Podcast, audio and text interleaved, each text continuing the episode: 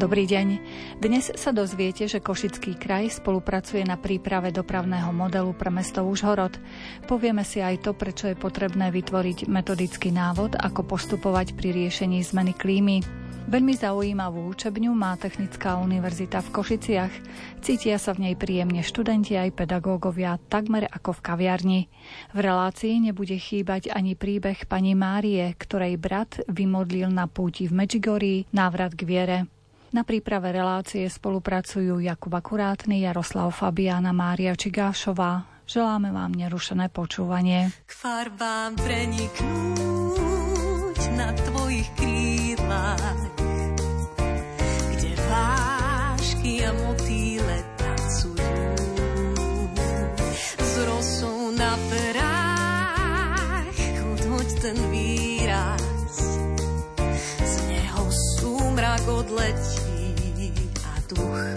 rozpovie ti, že nádej nezahambí nás.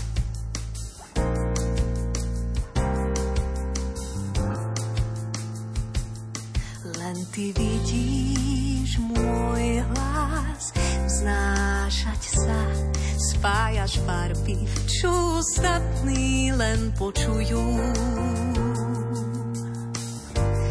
vypadne slza z farby aj dážď bude vzácna, daj mu ju. Bude vzácna, daj mu ju. Poď k farbám preniknúť na božích krídlach,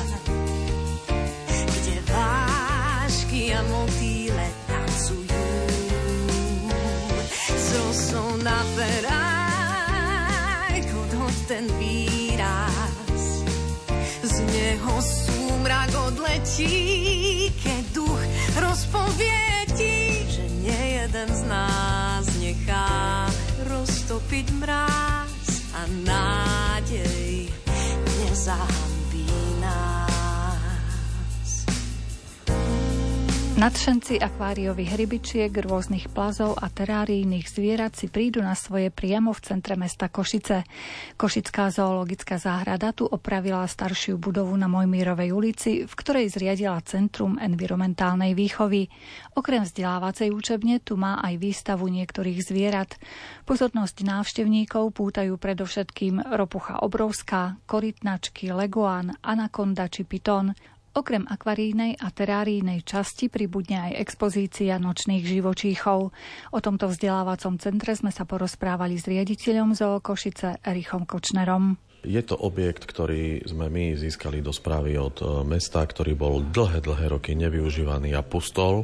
A my máme veľký problém s vzdelávaním pre deti, pre školy, pretože tým, že zoo je ďaleko v zime, v zime častokrát kvôli počasiu k nám ani nedojdu na objednanú hodinu zoológie alebo rodičia nedajú súhlas na presun tých detí, lebo je to nad 5 kilometrov, myslím, takže vyžadujú si dneska tie zákony súhlas podpísaný od rodiča.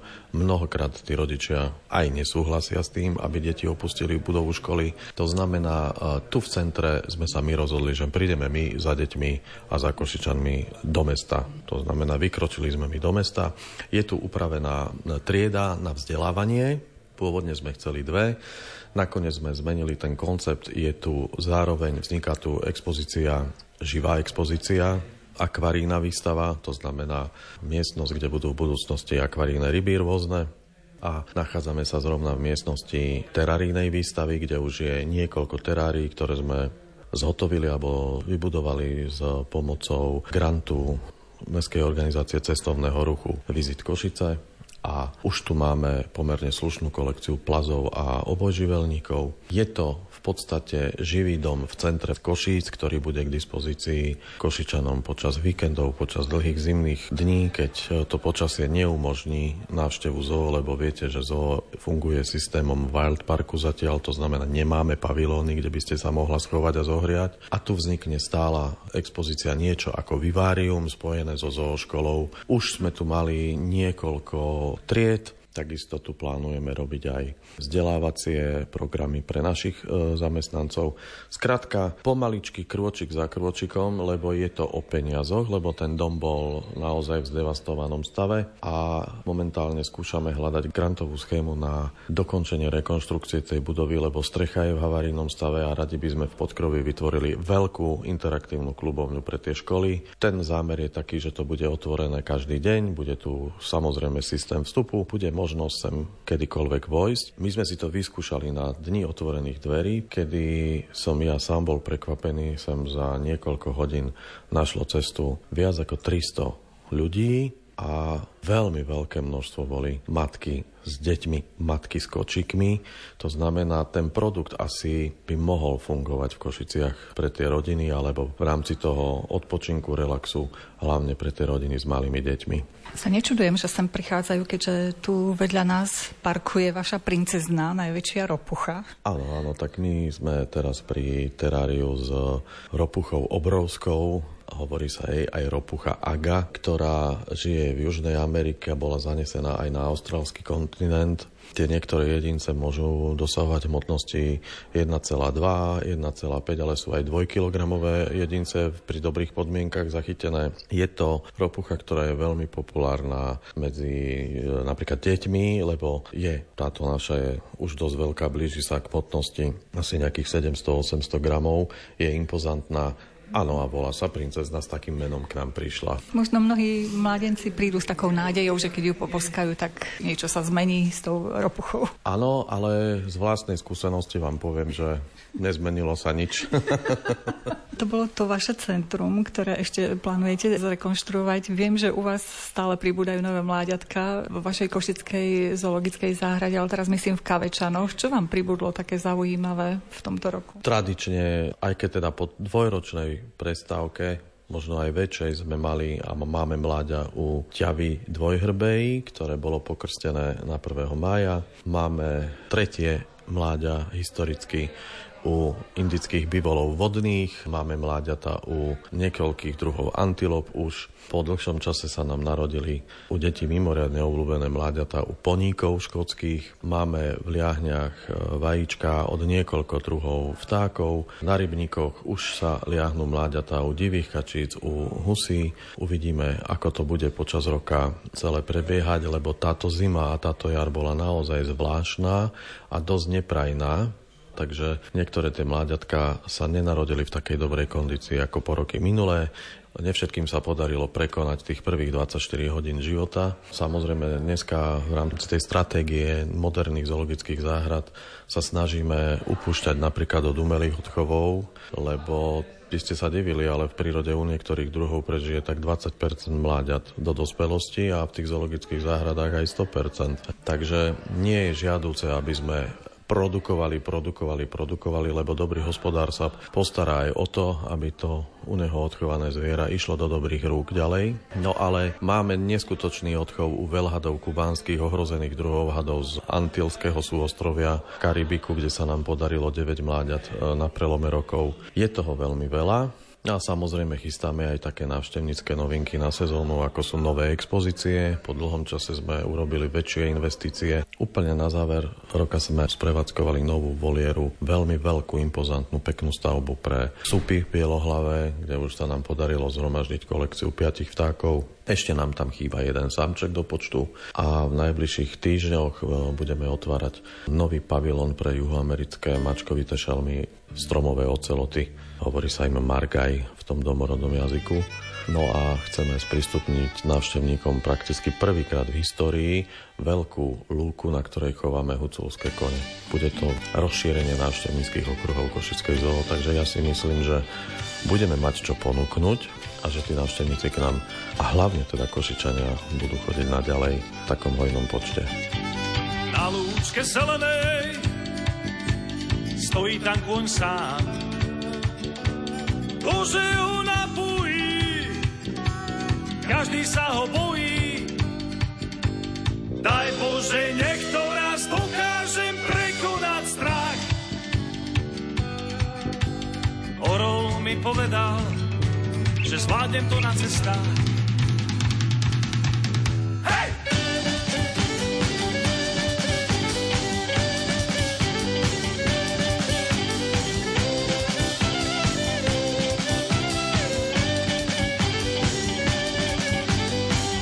Som vykročil len so svojím hlasom.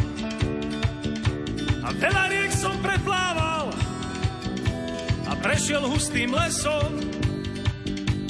A som sa ocitol na kraji priepasti. Naspäť ísť nedá sa, bude musieť zoskočiť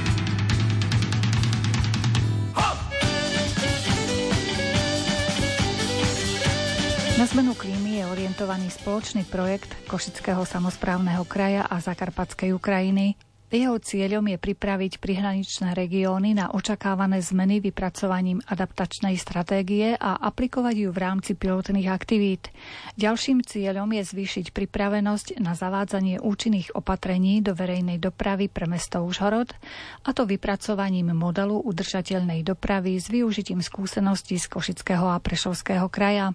Pri mikrofóne Rádia Lumen je programová manažérka projektu Klimadan Lenka Krištofová z agentúry na podporu regionálneho rozvoja Košice. Je to projekt, ktorý je venovaný v klimatickej zmene. Sú vlastne zamerané na také tri aktivity. Robíme to v spolupráci s Ukrajincami, s mestom Užhorod. Takže tá situácia v projekte bola veľmi zaujímavá po vypuknutí vojny, ale musím pochváliť našich partnerov, tým, že vlastne sú priamo vojensky ohrození, tak oni naďalej pokračujú vo všetkých aktivitách. Veľmi zodpovedne zodpovedne s malým časovým posunom skrz toho, že boli zakázané verejné obstarávania a takisto medzinárodné platby s tým staným právom. A našťastie sa to uvoľnilo v maji minulého roku a stíhame implementovať všetky aktivity. Takže vlastne aj tento národný workshop, ktorý sa teraz realizuje, je šťastie financovaný aj z projekty Klimadam. A máme tu prítomnú aj ukrajinskú partnerku, ktorá prišla, vlastne môžu prekročiť hraničný prechod len ženy, tak prišla sama jediná. Takto vlastne sa prvýkrát vidíme s tou partnerkou rokov, lebo najprv to bol COVID, ktorý nám obmedzil stretávanie a potom vojna, takže projekt, ktorý trvá dva roky, teraz prvýkrát sme sa stretli. Čo sa týka aktivít, prvou aktivitou je tvorba adaptačnej stratégie na klimatickú zmenu regiónu Zakarpatského, kde prebrali metodiku Košického samozprávneho kraja, a teda aj agentúra, ktorá vlastne vytvorila tú adaptačnú stratégiu spoluprácu s odborníkmi, takže tam sme takí ako keby odborníci, odborné rôzne stretnutia máme a konzultujeme. Druhou aktivitou je tvorba trvalo udržateľného modelu mesta Užhorod, čo sme ani netušili, že bude tak aktuálne, pretože teraz vlastne mesto Užhorod má 30 až 40 viac obyvateľstva skrz utečencov a pravdepodobne väčšina z nich zostane vlastne v tom Zakarpati ako v takom bezpečí. Takže je to náklad, čo sa týka, tak je to veľký dopyt po náročnosť dopravy, sociálnych uh, zariadení, zdravotníckých zariadení, školstva a tak ďalej. Takže tento model ako keby modeluje tú situáciu dopravný. No a potom takú slovenskú aktivitku my sa aj robíme a to je stratégia rieky Rožňava. To je taká riečka, ktorá práve v Slavských vrchoch a v období sucha,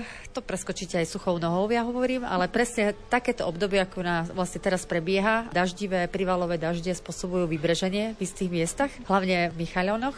A my sa snažíme navrhnúť vodne zadržné opatrenia v povodí, čiže nie priamo na toku, ale v krajine. A to je také zaujímavé, že prešiel nám projekt z štruktúry Horizont, kde sú e, Dortmundská univerzita lídry projektu, kde tie naše navrhnuté opatrenia, ktoré budú navrhnuté v tomto projektu, budeme mať peniažky na ich realizáciu, že to nezostane šuflíku. Takže takto a samozrejme k tomuto patrí aj šírenie povedomia obyvateľstvo o klimatickej zmene našich výstupov projektu a v úzkej spolupráci vlastne s Košickým samozprávnym krajom tiež ako partnerom projektu. Prečo práve Roňavu ste si vybrali tú riečku? Má to určite nejakú históriu, ale tým, že nachádza sa vlastne v blízkosti a fakt tam sú také rôzne anomálie, ktoré sa vyskytujú pri tých privalových dážďoch, tak skrz toho, že má to nejakú takú históriu už. A ďalej na tom pracujeme a veríme, že vlastne aspoň v tom povodí pomôžeme obyvateľstvu. Je možné, že to je taký ako keby pilotný projektík, že tieto skúsenosti, ktoré získate na Roňave, môžete potom ďalej vlastne ponúknuť ďalším ľuďom, ktorí žijú v povodí nejakých riek.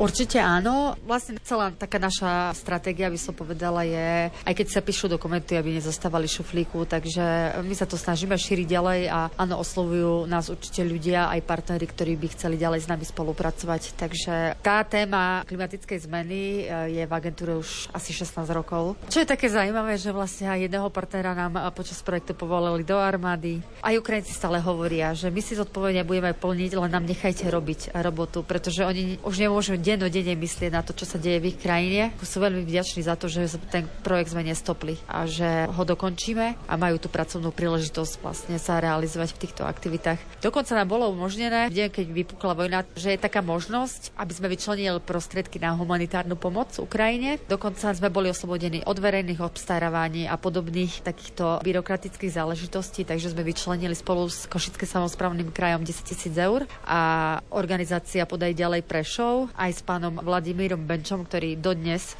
transportujú na Ukrajinu týždenne. Humanitárnu pomoc nám to pomohli transportovať partnerom zadarmo. Takže aj také niečo sa dialo v rámci projektu. Čiže ste tak pružne prispôsobili sa potrebám tej druhej strany, tej ukrajinskej. Áno, snažili sme sa, lebo bol aj z pohľadu z pracovského orgánu taká potreba, aby sme vedeli o nich, či teda ako ideme ďalej. Vytvorili sme rizikové scenáre. Samozrejme aj my voči tým, ktorí nás financujú, potrebujeme sa reportovať. A vraj akurát s nejakým malým časovým opozdením pokračujeme ďalej v aktivitách. A už sme takmer v takej trištotine už sme. Výsledky konkrétne, aké budú na záver toho projektu? Čo konkrétne? Z našej strany slovenskej bola rozšírená metodika adaptačnej stratégie na klimatickú zmenu, ktorá aktuálne bola preložená do anglického jazyka, prebieha grafická úprava a dokument v oboch jazykoch bude zverejnený na našej stránke agentúry. Budú si to môcť prezerať, stiahovať, inšpirovať sa ďalej a my máme aj vlastne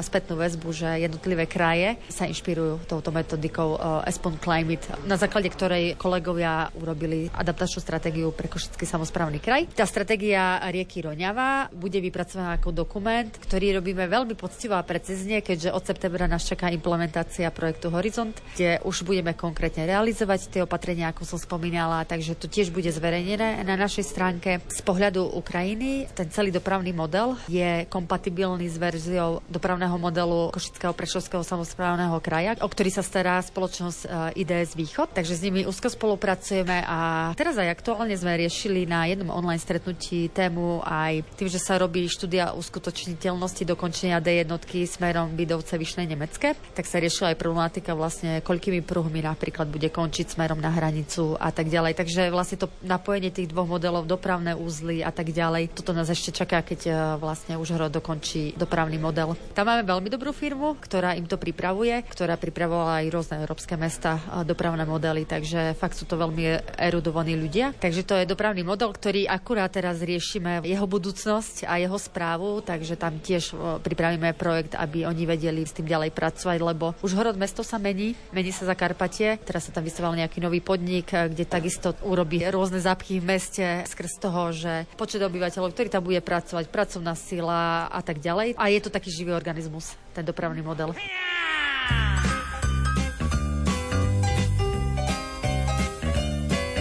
Sedím si sedle jak na trůnu a mířím Jimovou selu. Koumám si, koumám o štěstí a najednou je tu rozcestí. Tři cesty, každá je jinačí, dvě v mechu, třetí v bodláčí, dvě rovný, třetí sem a tam. A co myslíte, že já udělám? Já, já,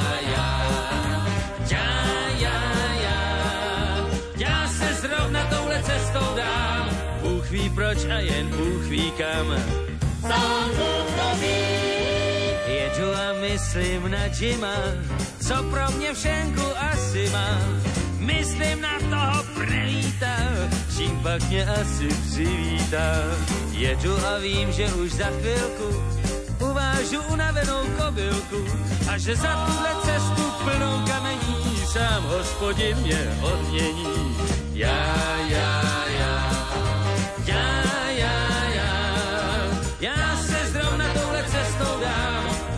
proč a jen Bůh ví kam. Sám Bůh to ví. Pri zmene klímy ešte na chvíľu zostaneme. Košický samozprávny kraj už pred niekoľkými rokmi vypracoval vlastnú regionálnu adaptačnú stratégiu na zmeny klímy. Nedávno agentúra na podporu regionálneho rozvoja zorganizovala odborný workshop, kde sa o tejto téme hovorilo. K mikrofónu sme pozvali riaditeľa agentúry Jaroslava Tešliara, ktorý v rozhovore zdôraznil, že je potrebné, aby bola vytvorená celonárodná metodika, ako konkrétne postupovať pri ochrane klímy. Myslím, že je veľmi potrebné hovoriť o zmene klímy rozmenené na drobné. To znamená o detailoch, lebo z médií už roky zaznievajú čoraz kritickejšie hlasy, že už je 5 minút do 12. alebo aj po. A dole ľudia a vrátane mňa a nevieme sa presne zorientovať a čo robiť. Ako sa vyhnúť chybám a omylom ako robiť nejaké opatrenia a nie pokus omyl, ale na základe určitých metodických usmernení. Tomu smerujem k tej prvej odpovedi, že očakávame aj nejaké také metodické usmernenia, ktoré už na úrovni ministerstva vraj sa pripravujú a do konca roku 2023 mali by byť dostupné. Čiže uvidíme, ale my sme nečakali, my v Košickom kraji sme si vytvorili alebo prispôsobili európsku metodiku, na ktorej sme participovali pred desiatimi rokmi a takúto Takúto regionálnu adaptačnú stratégiu na zmeny klímy sme urobili v roku 2020 po dvoch rokoch práce. A čo je v tej vašej stratégii, v stratégii Košického samozprávneho kraja, pokiaľ ide o klímu? Veľmi zjednodušene na základe mnohých indikátorov, počnúc teploty, zrážok, ale aj pedologických, geologických, klimatických ukazovateľov. Postupne sme prichádzali k tomu, v podstate to bola taká mravenčia práca bez konkrétnej metodiky, že čo je relevantné pre naše územie Košického kraja zohľadniť a čo nie. Tak sme dospeli k tomu, že na úrovni obcí, čiže katastrov obcí, čo je v Košickom kraji 440, pre každý kataster je vypočítaná alebo zohľadnená citlivosť toho územia, to znamená, aké je citlivé, ale na druhej strane aj odolné, či je odolné voči klimatickej zmene a navrhli sa také rámcové opatrenia. Nešlo sa veľmi do detailu. Ale na dnešnom workshope sa dozvedáme tie základné princípy fungovania ekosystému, aby sme pochopili, prečo treba tú vodu zadržiavať, prečo treba ten strom alebo ker vysadiť, lebo to je dôležité, lebo keď dostaneme iba jednosmernú alebo jednostrannú odpoveď na, dajme tomu, na zmeny klímy, treba sadiť strom, ale prečo? Tak, aby bolo zelenšie. Dobre, ale to je úplne detaľnejší, ako povedal jeden prednášajúci, že to je na úrovni učiva základných škôl, treba pochopiť ten princíp fotosyntézy, ukladanie uhlíka z toho CO2, čo hovoríme, že je katastrofálne. Proste tam je celý cyklus mechanizmu, keď to človek pochopí, tak potom vie aj, čo má dole robiť. Možno naozaj, že tá voda, tie rastliny môžu pomôcť upravovať vlastne to CO2, ktoré je takým strašiakom európskym. No určite. Určite áno, ale ich umiestnenie v krajine alebo v urbanizovanom prostredí, v meste, je tiež veľmi dôležité. Lebo keď je jeden blok lesa 100 hektárový a potom ďalšie tisíce hektárov je bezprizorná púšť podobe nejakej ornej pôdy bez nejakých tých ekostabilizačných prvkov, tak to je zlé. Oni musia byť rozmiestnené v krajine. A takisto v mestách. Tiež za akým účelom. Či znižovať, dajme tomu v Košicach máme slávny severný vietor, či brániť prúdeniu vetru, či zlepšovať, dajme tomu, svetelné pomery, tieniť a podobne. Čiže tak naozaj aj odborne si vedieť zdôvodniť, že prečo tie rastliny sa vysadzajú a dreviny tam, kde sa vysadzajú. No určite, lebo keď to robíme pocitovo, tak ako som povedal na začiatku, systém pokus omyl či daný strom, ktorý tam vysadím, je vhodný do daných podmienok a či som ho dobre vysadil, či o 20 rokov, keď vyrastie, nebude skôr problémom ako prínosom. Určite ste v kontakte s ďalšími krajskými samozprávami. Košická je výnimočná tým, že vôbec sa začala zaoberať obnovou krajiny.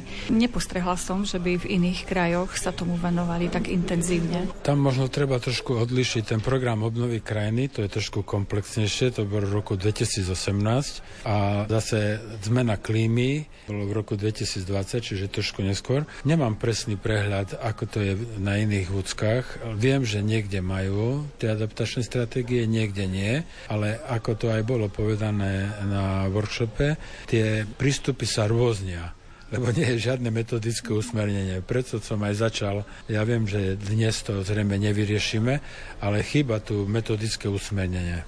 Čiže to by mohlo dať také základy do budúcna na Slovensku, ako sa tej zmene klímy s ňou popasovať. Určite na tej miestnej a regionálnej úrovni. Lebo stále hovorím, z médií sme bombardovaní denodene, ale bezradne krčíme plecami a čo urobiť? Zadržať vodu do strechy mojej chaty alebo vysadiť pár stromov? Áno, aj to prispieje, len to nevieme zmerať. Nie je to metodicky podchytené, lebo ako sa hovorí, jedna lastovička leto nerobí. Keď jeden človek niečo robí, tak zrejme neovplyvní celý kataster obce a už nehovoriac o širších meritkách. Ako to vidíte vy, je to naozaj už o 5 minút 12, aby sa konečne začalo riešiť to aj takto metodicky, celá táto problematika?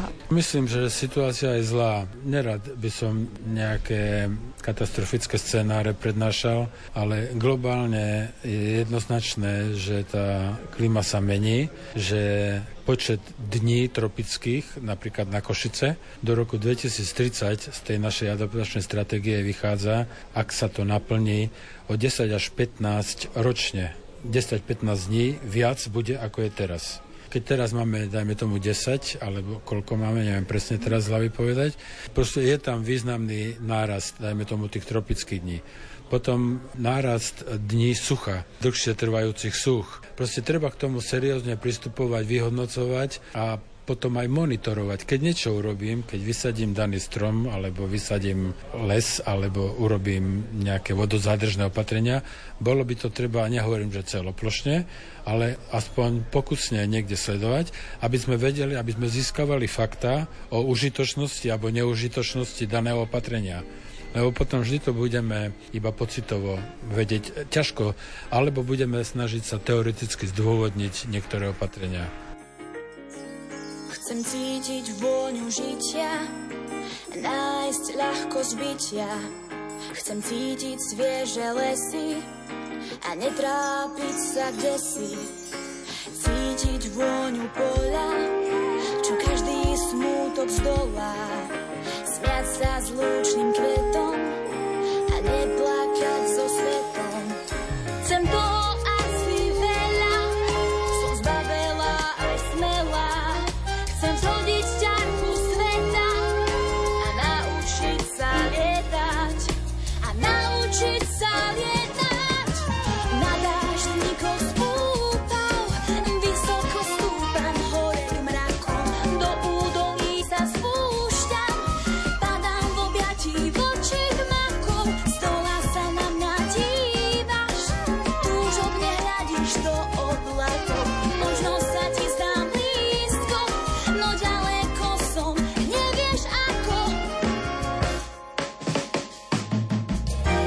Študentom Fakulty elektrotechniky a informatiky Technickej univerzity v Košiciach slúži od októbra minulého roka moderná učebňa.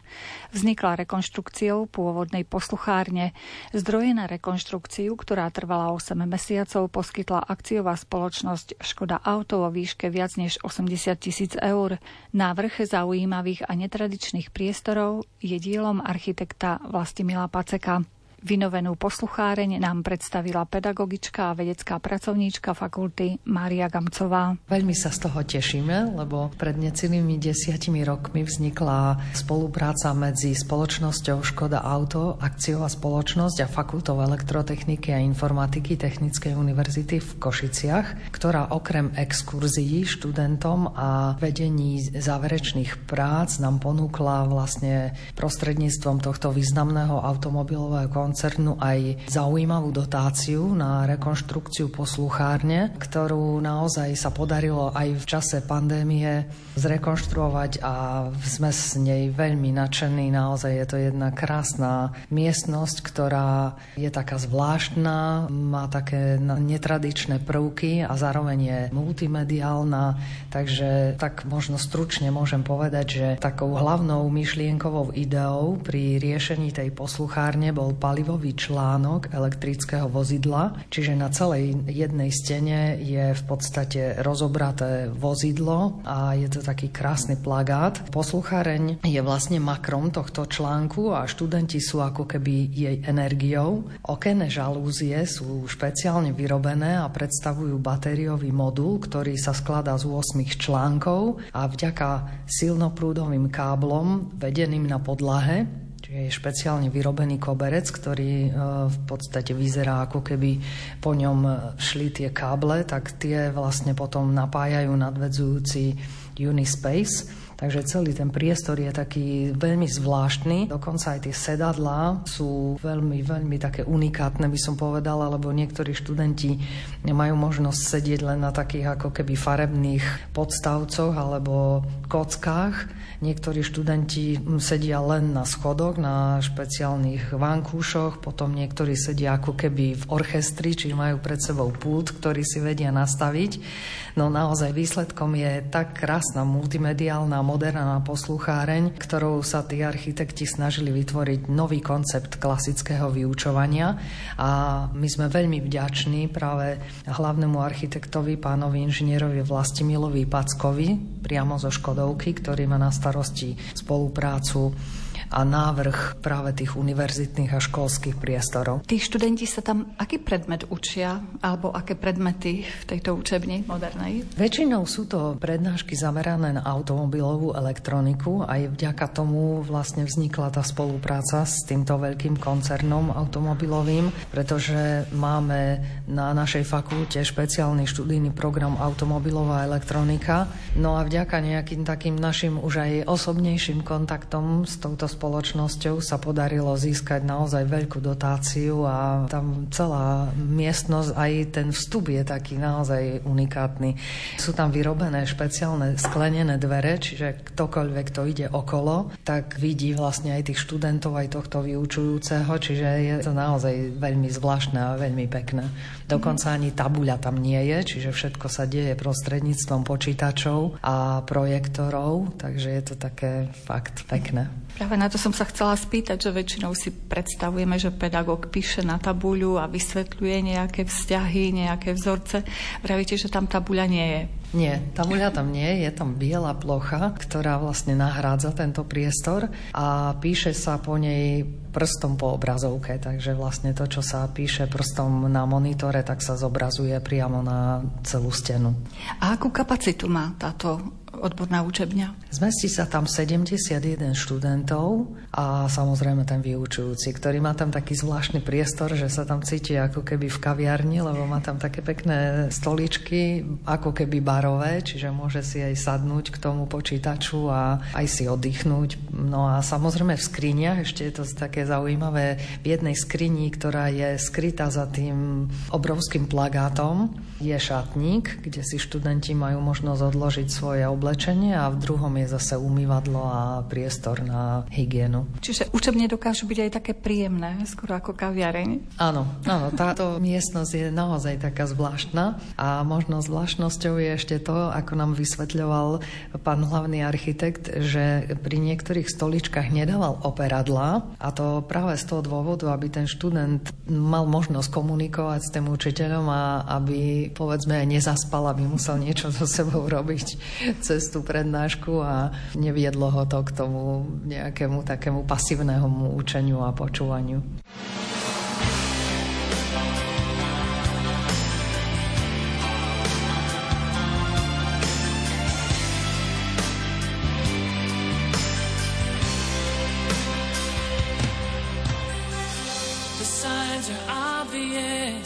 They are everywhere.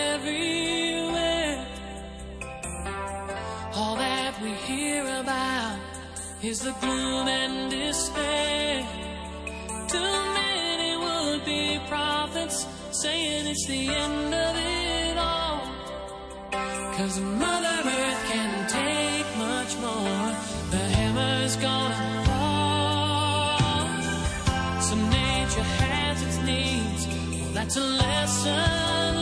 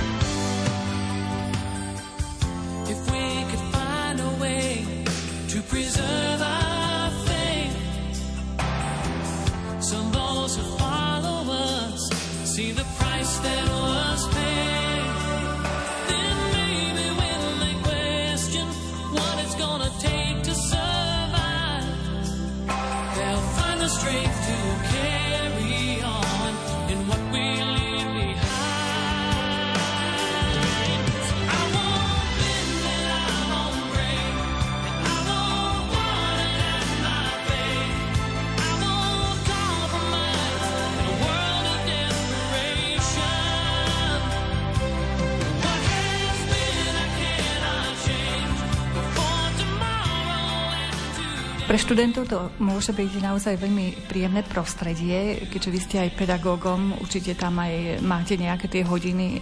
Ako vy vnímate to prostredie? Je príjemnejšie ako v ostatných učebniach? No mne sa to ohromne páči. Je to také zvláštne, to kombinácia skla, veľmi vzdušného, bieleho priestoru. Je tam aj klíma, čiže keď je teplo, tak si pustíme klímu. Zároveň, keďže je to otočené v podstate na veľmi slnečné prostredie, tak tam dokonca bol navrhnutý taký systém, že okrem e, špeciálnych okien sú tam aj špeciálne fólie, ktoré poholcujú asi 80% tepla a prepúšťajú len svetlo. Takže naozaj všetko je tam v podstate prepracované, je tam naozaj unikátny zvuk, lebo architekt riešil aj ozvučenie tej miestnosti, takže mne sa tam veľmi páči, veľmi dobre sa mi tam prednáša, e, je tam dobre počuť, e, zároveň ten učiteľ má priam priamo prístup ku študentovi, čiže môže k nemu kedykoľvek prísť.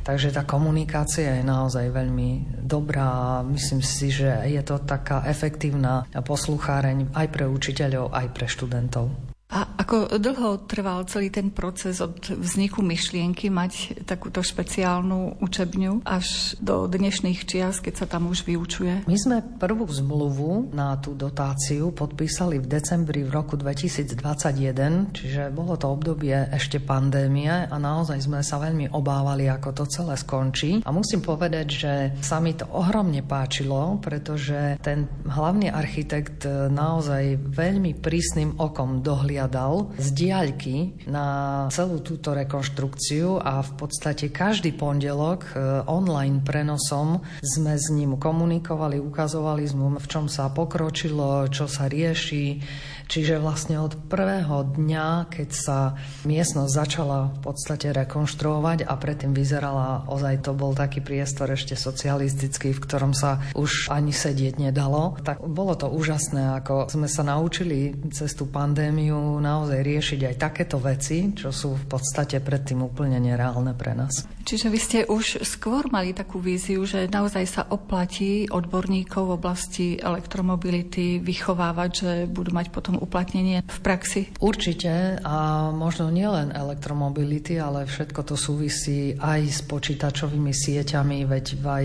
siete sú v autách, sú tam prvky nielen elektromobility, aj keď táto poslucháreň nesie práve tento názov, ktorý je teraz samozrejme veľmi moderný, ale má aj svoje úskalia. V každom prípade tým cieľom bolo získať určite aj študentov pre tento veľký koncert koncern, lebo veď je to aj o propagácii tejto spoločnosti na Technickej univerzite v Košiciach, ale naozaj tá spolupráca je dlhodobá, siaha možno 10 rokov dozadu, takže naozaj sa venujeme v rôznych aj iných oblastiach, nielen v automobilovej elektronike, ale aj v počítačoch, vo vývoji a tak ďalej. Takže tam tých eh, tém na spoluprácu je viac. Pribudne k tejto unikátnej učebni nejaká ďalšia v blízkej dobe? Touto miestnosťou sa ako keby aj roztrhlo také vrece tej komunikácie s rôznymi firmami a e, je tu aj ďalšia firma, ktorá má záujem o zrekonštruovanie, takže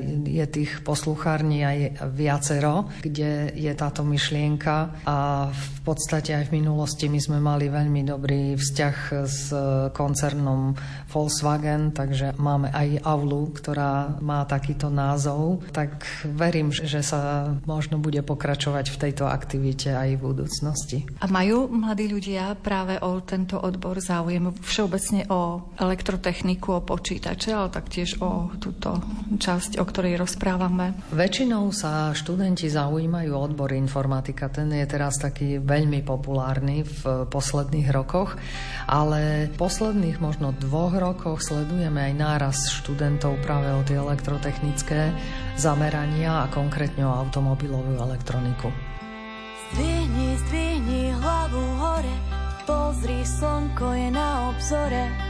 Nepozeraj za seba, ešte chvíľu je tam tma. Nechaj všetko za sebou, veľa svetla pred tebou. Zdvihni, zdvihni hlavu hore, pozri slnko, zase na obzore. Nechaj všetko odísť preč. Veď o chvíľu zabudneš, yeah. Daj šancu ešte svetu, pozri, koľko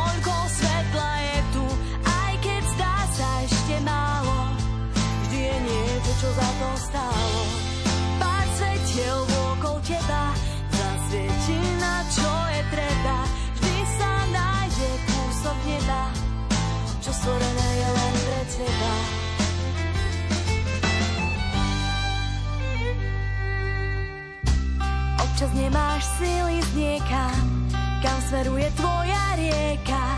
Pošepkám si dobre je mi, keď vôkol mňa sú samé zmeny. Nezdávaj to, vzopni dlane a povedz mi, že mi to dáme. Pošepkám si silu mám, i keď život si vzal svoju daň. Nechaj všetko o chvíľu zabudneš, yeah. Daj šancu ešte svetu,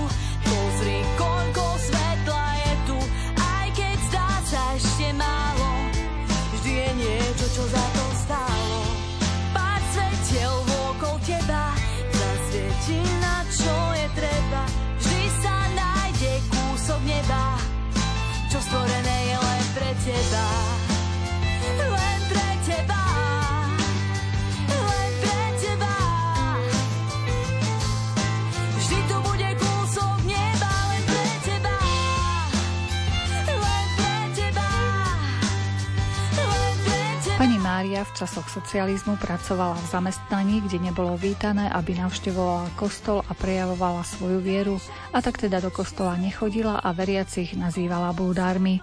Jej brat bol pravým opakom. Na svetú omšu prichádzal mnohokrát aj počas pracovného týždňa a svoju vieru aktívne žil. Pani Mária sa k Bohu nakoniec vrátila, ale až po veľmi dramatickej udalosti, keď jej brat zomrel na pútnickom mieste v Medžugorí.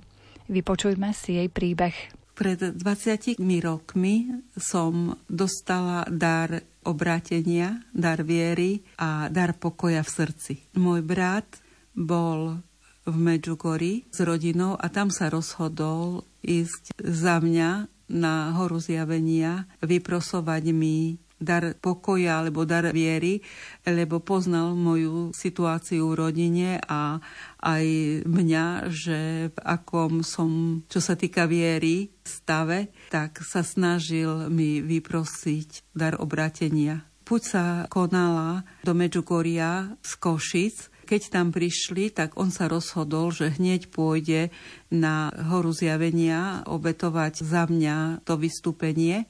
Aj keď mu hovorili, že bude spoločné vystúpenie, on sa rozhodol s manželkou a s deťmi ísť sám. Hovorili mi, že išiel bosy na tú horu zjavenia. No a na ďalší deň bola mladežnícka sveta Omša. Takí šťastní prišli z tej svetej Omše a išli obedovať a ešte sa rozprávali s kňazom, že kde pôjdu po obede. A v tom rozhovore s kňazom môj brat padol a zomrel.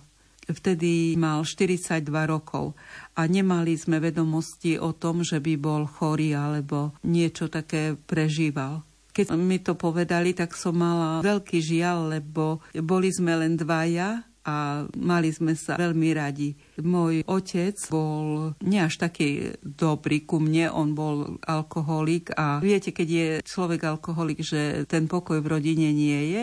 No a umrel 57-ročný, mama umrela 59-ročná na emboliu a tak sme my s bratom sa navzájom podporovali a videl, že v rodine to neveľmi dobre funguje to manželstvo a takisto videl úroveň mojej viery. On bol totiž veľmi veriaci, on stále chodieval do kostola a aj cez týždeň ja som sa mu vysmievala, že či sa nehanbí s babami cez týždeň v kostole vysedávať a že či nemá nejakú inú robotu. Ja som totiž robila v jednom zariadení, a to počas socializmu, kde som sľubovala, že nebudem navštevovať e, náboženské obrady v obci, čiže to bol pre mňa taký veľký, ale zlý krok vtedy, lebo som si neuvedomovala, že som tak veľmi zaprela pána Ježiša. To mi došlo až neskôr. No a umrel 1. augusta 2002 a pochovali sme ho 12. augusta, pretože tá cesta z Medžugoria trvala dlhšie. Prinesli ho už v cinovej truhle, takže ja som ho už nevidela. A mesiac po pohrebe, v polovičke septembra, som sa zobudila na taký silný hukot vonku. Ten hukot ma zobudil a hľadala som zdroj toho hukotu alebo silného vetra. Sadla som si na postel a pozerala som na okno na dvere a zrazu sa dvere ožiarili a tam sa mi ukázal brat, zastal celý žiarivý, usmieval sa a pomaličky sa priblížil ku mne. A keď bol pri mne, tak ja som ho chcela objať a on odišiel, vzdialil sa. Nikdy nezabudnem na tú jeho žiarivú, usmievavú tvár. Potom som sa pozrela na hodinky, lebo bolo šero, tak bolo 4.35. Utekala som zobudiť céry, manžela a hovorila som im, čo sa udialo. Keďže to bolo skoro ráno, tak oni ešte chceli pospať. Ja som sa vrátila a v hlave mi začalo ako taká myšlienka, že duša ľudská je nesmrteľná milosť Božie je k spaseniu potrebná.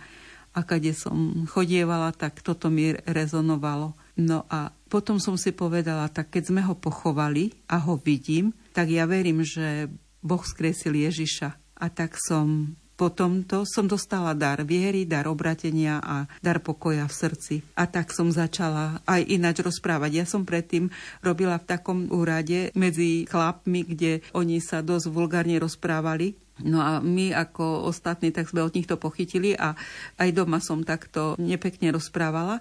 A potom to ukáze som začala celkom ináč o Ježišovi. Každého, koho som stretla, tak som mu e, začala rozprávať o jeho láske a o Bohu. Každý sa čudoval, že čo sa so mnou deje, že či som bola na duchovných cvičeniach. Ja som totiž predtým, keď mi niekto rozprával o Bohu, tak som povedala, že blúdy halucinácie dajte sa vyšetriť. Takže pouražala som tých ľudí, no a potom som začala hľadať zdroje o Ježišovi, o Bohu. Išla som si kúpiť, nezasmejte sa, aj Bibliu, aj Sveté písmo. Taká som bola v tom vzdelaná. ma upozornili, že to je to isté. No a tak som si čítala. Za tých 20 rokov som prečítala nový zákon 4 krát a teraz začínam 5 krát čítať. Takže som si to zobrala k srdcu a snažila som sa žiť podľa svätého písma, podľa toho, ako pán Ježiš hovorí. Viva Maria, Maria la regina, Maria nostra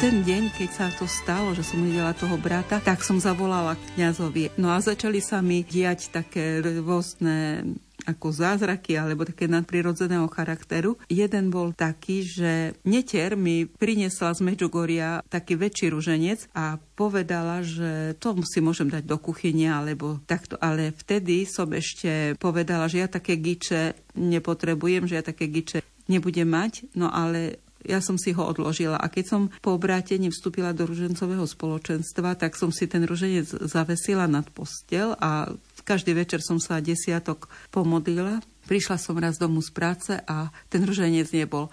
Tak sme ho všetci hľadali, lebo to, hovorím, nie je to ihla, to bolo dosť veľké a nenašla som. Tak som sa pomodlila na prstoch a ráno som sa zobudila na tlak v ruke. A v ruke som mala taký menší ruženec, ktorý sme nemali doma. Potom som po obrátení som začala častejšie chodievať na svetú spoveď. Snažila som sa na sveté príjmanie a keď som videla brata takého žiarivého, tak som neznesla ani najmenší hriech na sebe, takže som sa snažila stále ísť na svetú spoveď, aby som nebola ani na jednej svetej omši bez svetého príjmania. Takže som si už neviem, či namýšľala, že aká som dokonala, až som dostala jednu takú frčku do nosa, bola som v Medžugori a bol tam jeden kňaz, ktorý sa modlieval s ľuďmi, tak individuálne. A tak som sa ho spýtala, keďže aj moja spolubývajúca bola za ním na modlitbu, tak som sa spýtala, či sa pomodlie aj nado mnou. A on mi povedal, že áno, že môže. A pýta sa, za čo sa pani budeme modliť. Tak mu hovorím, tak za moje deti a za manžela. Modlil sa krátko a zrazu prestal a pozrel na mňa a mi hovorí, pani, tá vy toľké roky žili bez Boha, tak keby ste teraz umreli, tak by ste sa veľmi dlho trápili v očistci. A ja v takej piche hovorím si, no čo mi to on hovorí, však ja mám dva generálne spovede, stále chodím, tak čo on mi to tu také veci hovorí. Potom mi vysvetlil, že za každý aj najmenší hriech je trest a tie tresty treba očiňovať. No ja som si myslela, že keď po svetej spovedi nám dajú sa pomodliť niečo, takže to je už vybavené a vôbec som netušila, že tie tresty treba odčiňovať.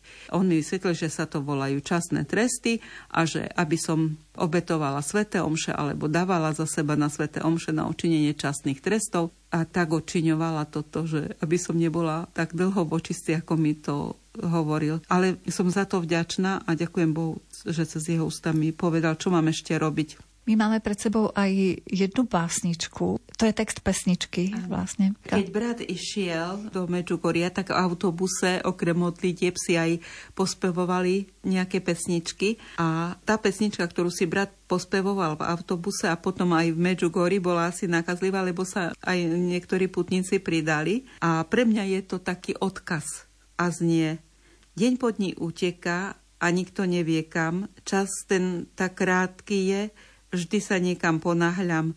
Čo dnes som nestihol, to zajtra dobehnem. Som predsa plný síl. Mne stačí, keď to chcem. Vravím si, zajtra to zase bude nový deň. Zajtra všetko hravo dokážem. Zajtra, len čo slnko začne hriať, zajtra budem viacej času mať. Deň pod ní uteká a ty si taký tiež, rád všetko odkladáš, veď pokoj dnes mať chceš.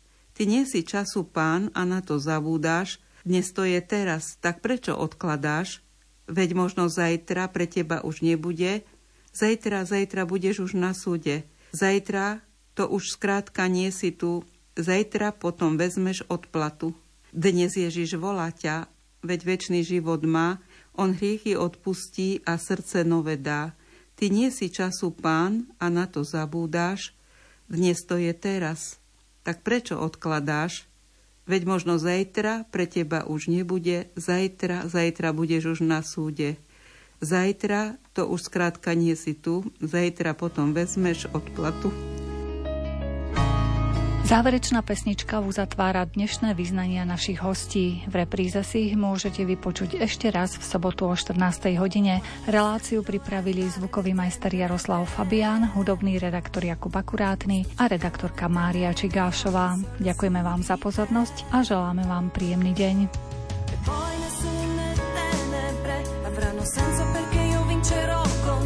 che ogni giorno mi dai